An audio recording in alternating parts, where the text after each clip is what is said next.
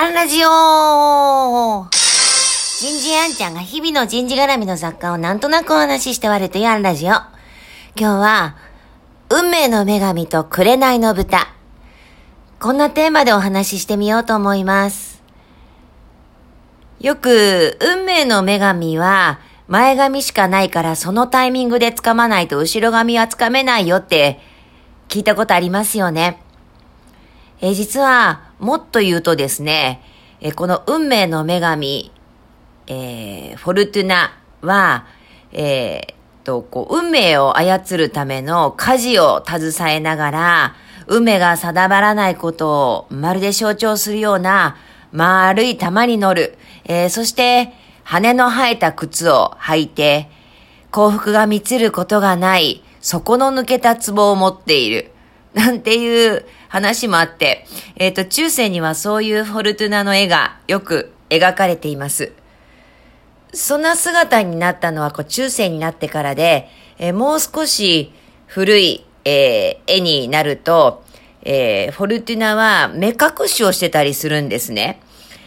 え、これは、幸運と不運が非論理的に選べないようにされているんだと。えもしくは大きな車輪を持っている。で、こう、これを回してね、人々に相応の運とか不運を導くとかね、もうどんだけ未来わからんねんっていう、こう、未来を不安に思っている人がフォルトゥナにいろんな思いを重ねたんだろうなって思います。確かにね、未来はわからない。だからこそ、思い立ったが吉日。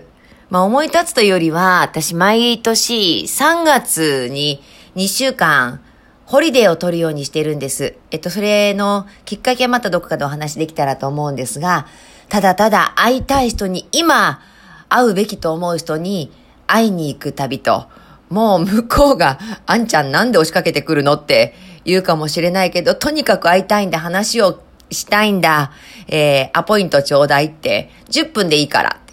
30分でもいいよって、こう、なんかすごいずうずうしいけれども、本当にこう思い立ったがきつつつで、毎年、こう2月に入ったぐらいに、この人、この人、この人ってこうダーって選んで、今年はこう四国とか静岡、東京の方面のこう人をこうパタパタっとピックアップして、アポガンガン入れていって、もう自分はその2週間の中で動かないといけないので、えー、このえー、あたり、ちょっと調整するって、ありがとう !10 分でいいとか言いながらね。でも結局、今年の調整も皆さん、ほぼ1日空けてくださって、本当に幸せだな、ありがたいなと思いながら、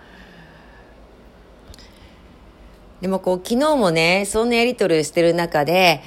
もうでもあんちゃんって本当に唐突なんだからってこう、おっしゃった方が、え、だってさ、運命の女神は、まあ歩いたまに乗っててコロコロコロコロ転げていくし、羽持った、え靴履いてるんだからどこ飛んでいくかわかんないんで、今でしょったら、ほんと今、もうたとえ5分でも10分でも、今会ってくれるなら飛んでいくんだもんって言ったら、いやいや、あの、あんちゃんはさ、紅の豚じゃん。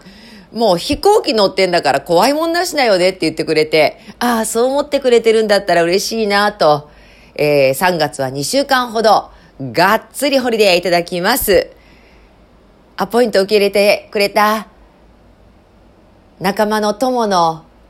皆さん、本当ありがとう。え、今日はここまで。明日もお楽しみに